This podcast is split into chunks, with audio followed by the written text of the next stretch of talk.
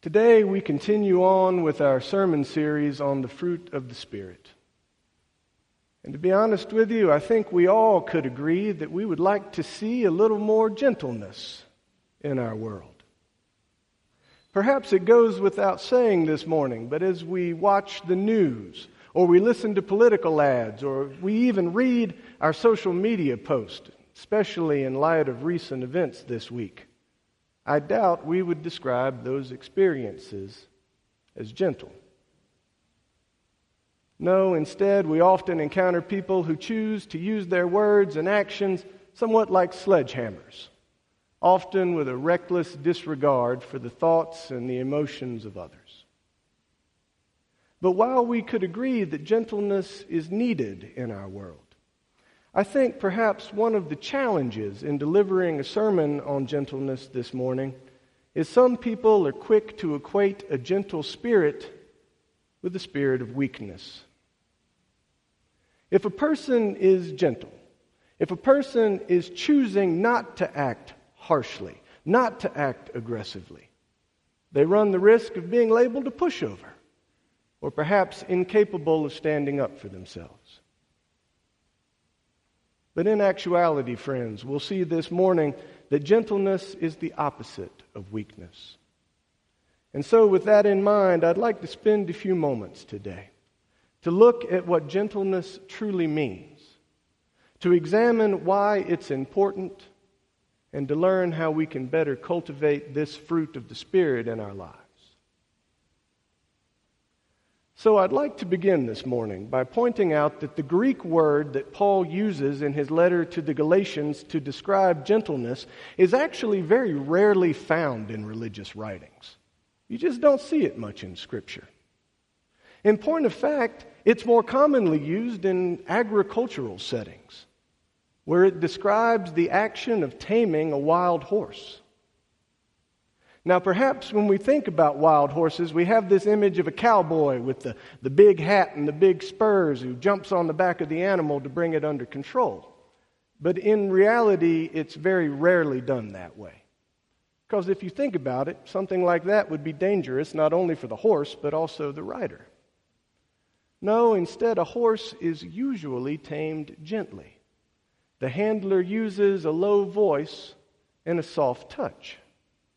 And as the horse handler works with that animal, that animal eventually grows to trust the handler and can ultimately be ridden or put to use for something useful. Now, this action would later be defined by the Greek philosopher Aristotle as bringing strength under control. And surprisingly, that is the exact same word that Paul uses this morning in Galatians to describe gentleness its strength under control. You see, friends, Paul's readers would have readily understood that a horse is no less powerful after that animal's been tamed. That animal is just as strong as it was before, but now its strength has been focused in order to fulfill a purpose. In the same way, the early church would have recognized that in this verse, gentleness is not the same thing as weakness. Rather, Paul was calling them to be gentle with each other by exercising strength under control. And as I prepared our message for this morning, I was reminded of a somewhat silly game I used to play with my father when I was not much older than my son, probably about five or six years old. Uh, I would routinely sneak up on my father and I'd, I'd grab his hand and I would squeeze it as hard as I could just to see if I could make him flinch. I know, silly, right? But you know, I'd run up behind him sometimes with both hands, and I'd squeeze his hand so hard that the little veins on the side of my neck would be popping out on the sides. Now, in reality, what I was doing, at the time I didn't realize it, but what I was doing could never really hurt my father. Why? Because I lacked the power necessary to cause him any discomfort. But every now and then, probably just for fun, he would squeeze my hand back. Never enough to make it hurt, but certainly enough to get my attention. And, friends, as I thought about that story, it became clear to me it's the strong hand this morning not the weak one, that needs to learn to be gentle. You see, Paul's letter to the Galatians is more than just a, a, philosophical exercise. There's a practical application here. You see, God is calling each of us to embody a spirit of gentleness because, quite frankly, we live in a fragile world surrounded by fragile people. Each of us have seen those boxes marked with those large red letters, fragile, handle with care. But how many times have we seen that warning ignored? How many times have we seen those boxes stepped on or, or crushed with the contents just strewn out all over the floor? But how often do we ignore those types of warnings when we deal with people? How often is the heart of an individual crushed or the spirit of a child broken or stepped on by callous words or by self centered attitudes?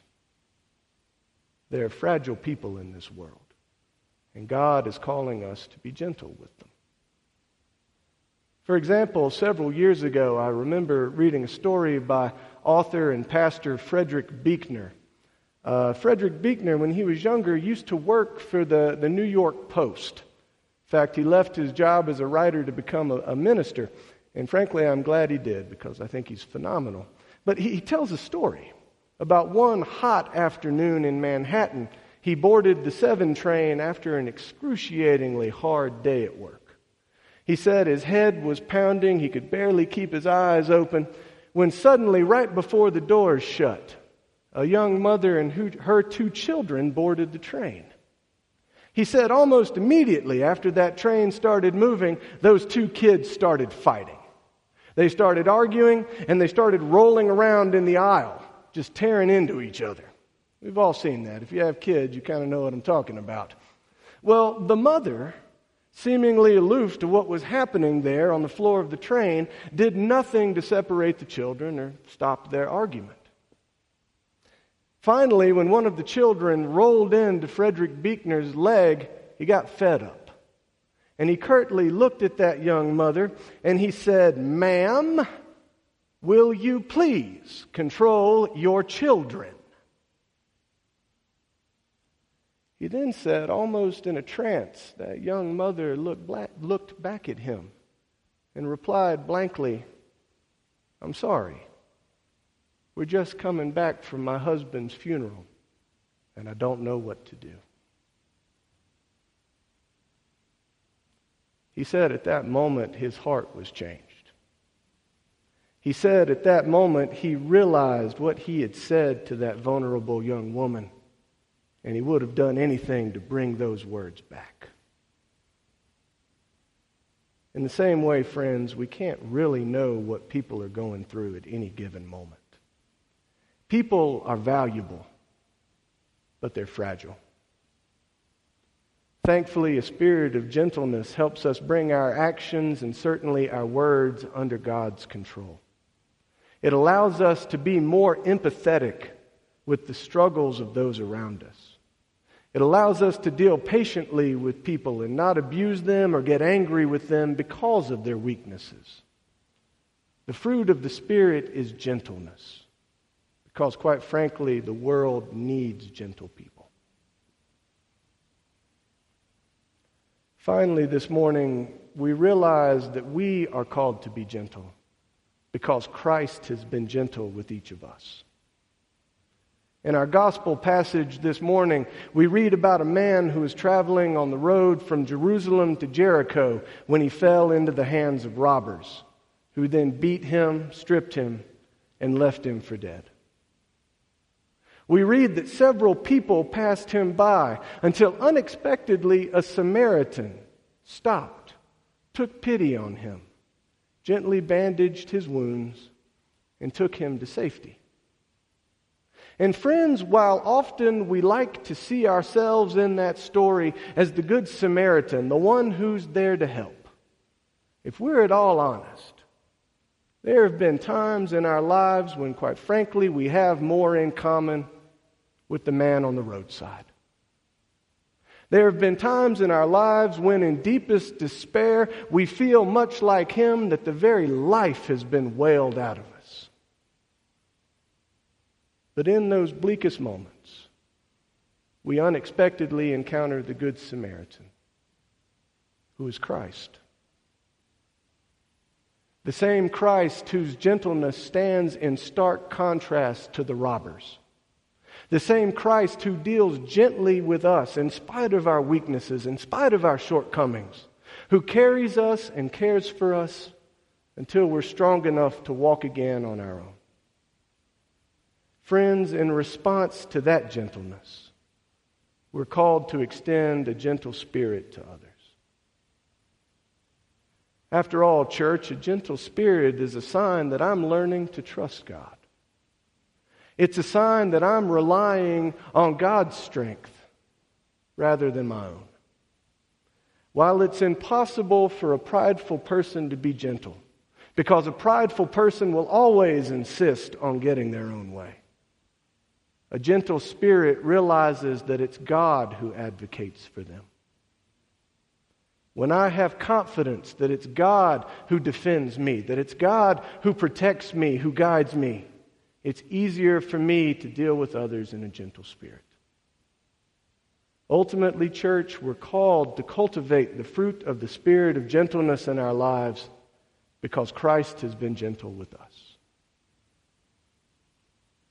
And so, in closing this morning, we've seen that gentleness is not weakness it's strength under control. It takes a strong person to be gentle. We've seen the need for gentleness because we live in a fragile world surrounded by fragile people. And our words can either lift them up or they can tear them down. And finally, we've seen that a spirit of gentleness is brought about in response to the gentleness that Christ has shown each of us. And so, friends, if you really want to make a positive statement in our society of harshness and rudeness and violence, why not try some gentleness? If you see someone that needs your help, don't get angry at them for making you walk a mile. Take time and effort and go that extra mile with them. Friends, that's what gentleness is all about. It's the strength of choosing to be tender. And it's desperately needed in our fragile world. Amen? Amen.